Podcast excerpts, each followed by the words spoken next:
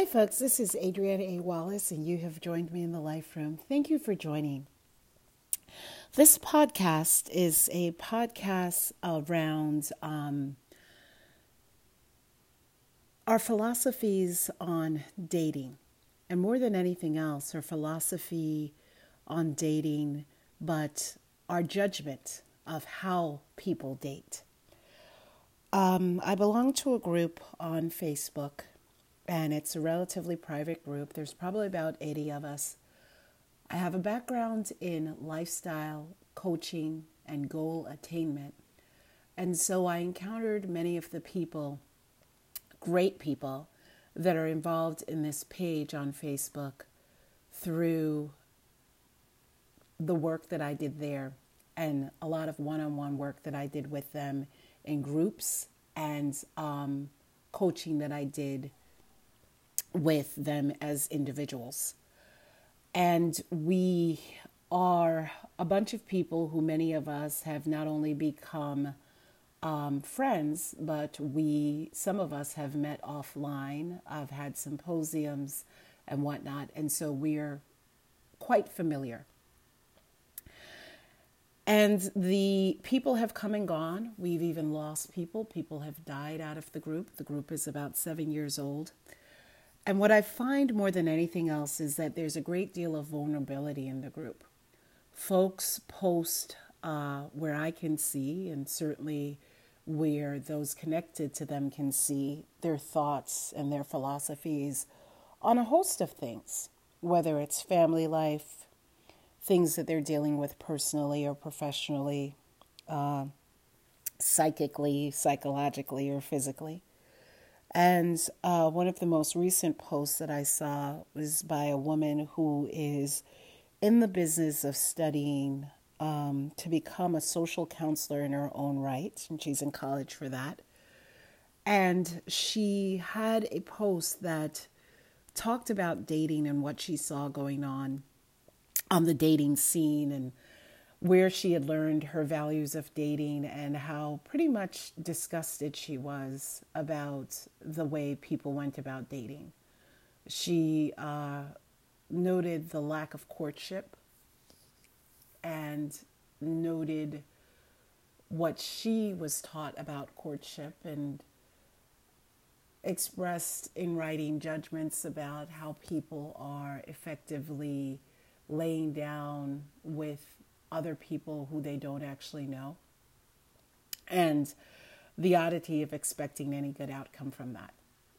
And so there's a lot of valid points that she made, but I pressed her and I pressed her and I pressed her for feedback that would allow her to share with me and get down to the deeper root and share with all the people who are on that news feed seeing that post why it is that she had such passion that could be construed as negative around people who made decisions to be it have one night stands or sleep with someone they don't know very well.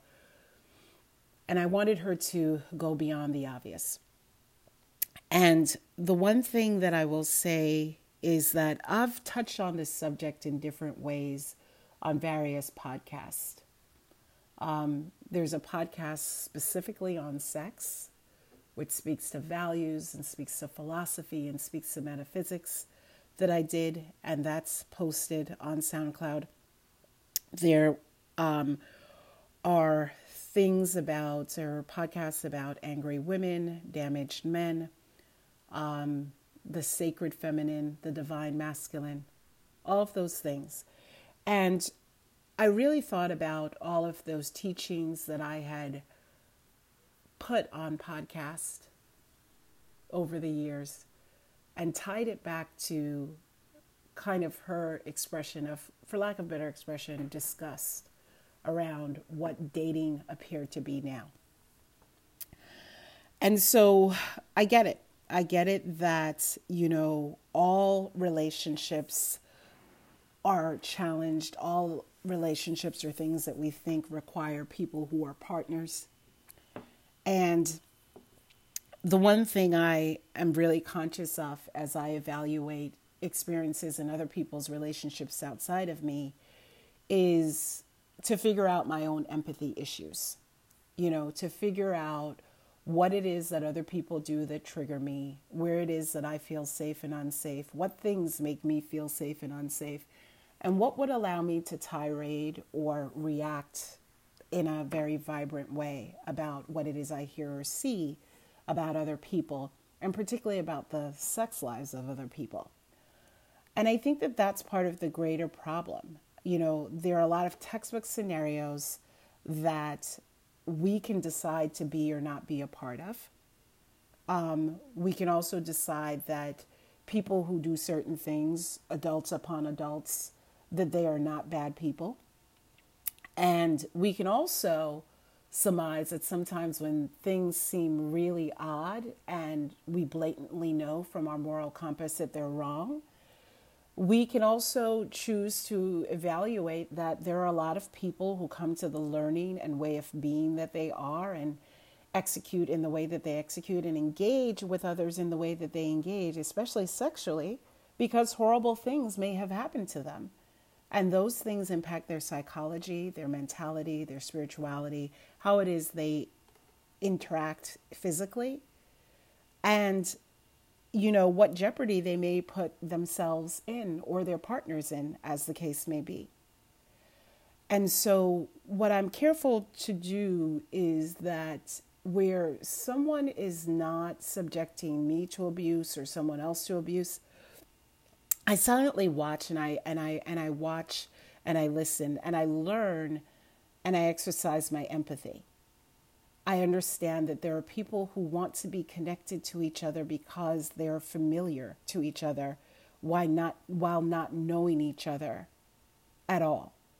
They're familiar in that they don't take the necessary steps that people may think are we know are the steps to be taken to be safe um, they obviously may think that what is actually traumatic to one is very normal and exciting for them. Some people have a thing called Stockholm Syndrome. They're in abusive and negative scenarios that have repeated and that have been consistent in their life and lifestyle. So when someone else calls them out on it, they don't even understand what it is you're reacting to because that's normal for them. So you space that out and you realize that it's not something you so much have to talk about. These are the same people who have associations with pornography that fall off the grid in other aspects of their life. They have obsessions with things like strippers and um, slanted lifestyles amongst men and women. Um, they subscribe to those same things on social media and elsewhere. And this really all shows that their values as a man and or as a woman is is just different from yours. It doesn't say that they're lesser than you. Their values are different. Their behaviors are results of the reflection on the traumas that they've encountered, the love that they encountered, or the absence thereof all men and women aren't necessarily one way. And everyone has the opportunity and deserves the opportunity to really choose their lifestyle and to choose their story. The way you protect yourself is you manifest your own truth by living your own truth. And if you are attracting people who are of a particular lifestyle that is not well regarded by you, you simply have to just once state who it is that you are and establish your boundaries, and you won't have to deal with any of that. A lot of these challenging relationships and the way that people seem to just slam into each other sexually, a lot of the reasons why that is happening is because a lot of these relationships are based on filling something empty and the intimacy is not necessarily intimacy it's sex that can appear as intimacy. And it's also the way that people avoid dealing with and resolving issues that they may have. Greater issues, addiction issues, um, issues of sexual abuse, things that are highly impacting on who they are in a particular relationship. And so they probably decide not to have a relationship, but just to have physical encounters. And that's a choice that grown men and women make.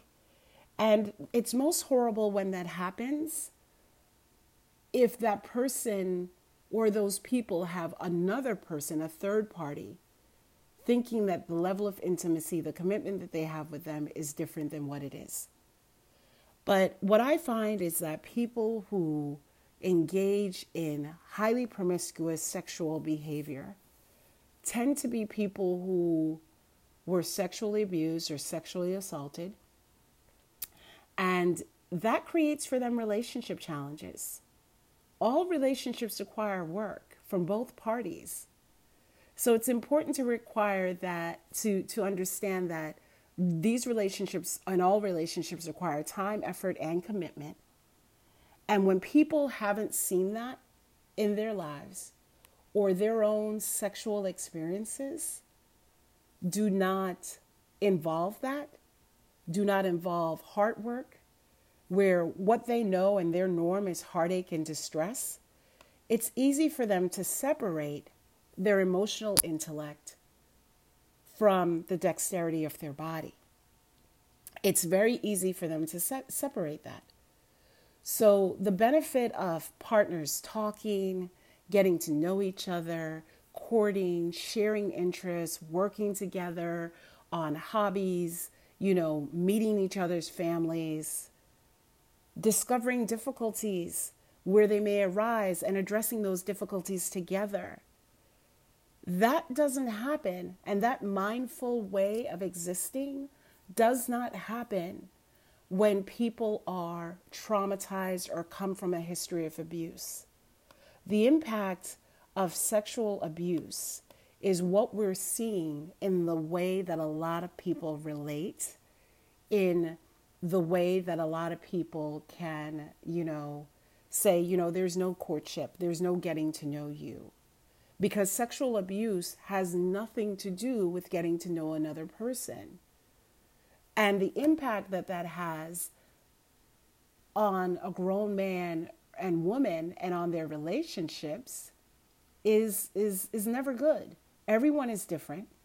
A man will often try to find his own way to deal with an experience of sexual abuse and will work really hard to limit its impact on his life and relationships by you know, subscribing to a machismo type of thing.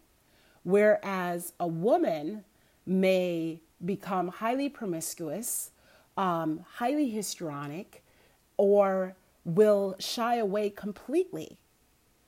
Um, it seems more distressing in our society to hear that a man has been sexually abused than it is to hear that a woman or girl has been sexually abused or to or to even hear that a boy has been sexually abused. But the truth of the matter is is that sometimes this information is what we all need when we are looking at the way that other people relate or interrelate to each other sexually and we're casting judgment. Some of the behaviors that we see and that we are observing are the outward behaviors of people who've been jumped into their sexual experiences without courtship.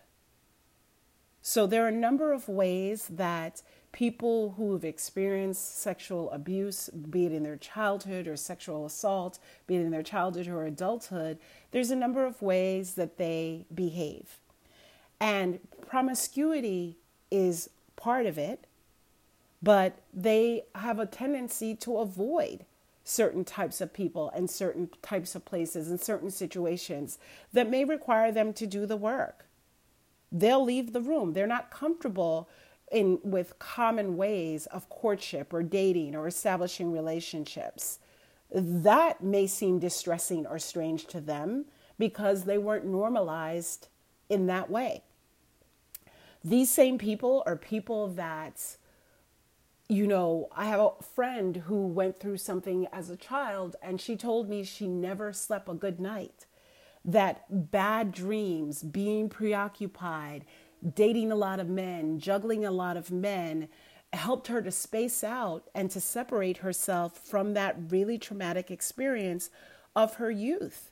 And a traumatic experience where, when it was revealed to the people who were supposed to protect her, she had no protection. So they are trying very hard to not relive their past by folding into something that actually feels like their past. And then as an adult, folding in thinking that they have control because this time it's two consenting adults versus someone not consenting. But the truth is is that you're probably dealing with two people who are dealing with their own flashbacks, their own nightmares and they're coupling. And that really is their business. They're coupling. And so when you see that and it's distressing to you, um, you just need to understand that you don't need to have a mood swing about it. That's a common thing for them, those people that are managing to their own promiscuity. What you need to do is not be jumpy, not be preoccupied with that, but you need to live well for yourself. Because the truth of it and the, the most empath- empathetic thought that I have is that those behaviors that don't make sense those self defeating behaviors, those problematic behaviors, include other things. It may include abuse of alcohol or drugs, gambling, workaholism, overexercising, overspending, overeating, or consuming too little food. There's a lot of complex rituals and things that go into people showing you that they don't believe in a way of being in society or they don't practice a way of being in society that may seem moral or correct or the right way to go for others. So each person makes a decision about how it is that they date. And the truth of the matter is that dating and courtship are two very, very different things. And that's the thing about the word dating. It literally is about limitations. It limit it is about a a, a finite amount of time. You know, whereas courtship is about examining the wide range of the world and the person that you are and allowing that other person to present the wide range of the person that they are. And so there is a unique difference between dating and courtship. So we should be careful with our language and understand that modern day dating sometimes includes or doesn't include sex, but the timing is often short and people are like getting in where they fit in. And so, you know, definitively, you can choose. We can get a word set going. Do you date or are you interested in courtship? And when you establish what it is that you're interested in for yourself, you likely attract like people who are interested in the same thing. I also find that people who tend to have a negative response to certain things um, or that are really, really triggered, or people who are resolved and recovered from bad experiences of the past. And they dislike seeing those behaviors around them or hearing about them um, or having anyone particularly close to them manifest those behaviors because it's harmful to them to have to remember who they once were. And it's unwelcome for them to have that presented to them. So, the behaviors that develop as a result of being sexually abused are some of these dating behaviors that we see. Um, the behaviors that develop in courtship are behaviors that are not unmanageable, they're not unwelcome for any man or woman because they have well developed mindsets around intimacy, around courtship, around developing a relationship. And they are not directly involved in anything that is harmful or self harming or harmful to another person. It's not about whether or not you reside in an adult body or not.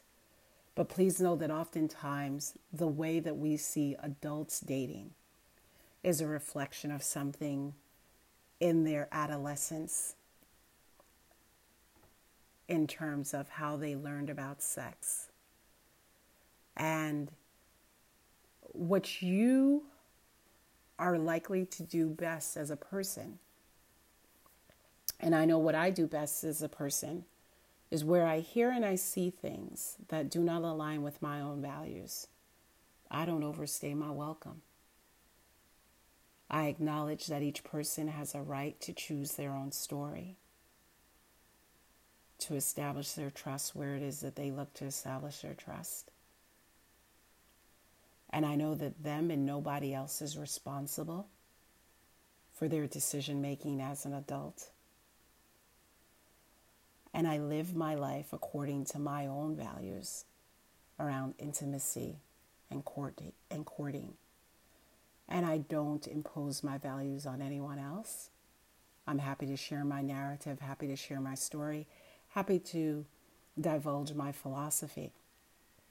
But the thing that I do best is I manage to my highest value and I spend more time calling in and living my truth and calling in the experiences I want as opposed to talking too much about the experiences that I don't. So that's it. I just wanted to share that. My philosophy on what dating and courtship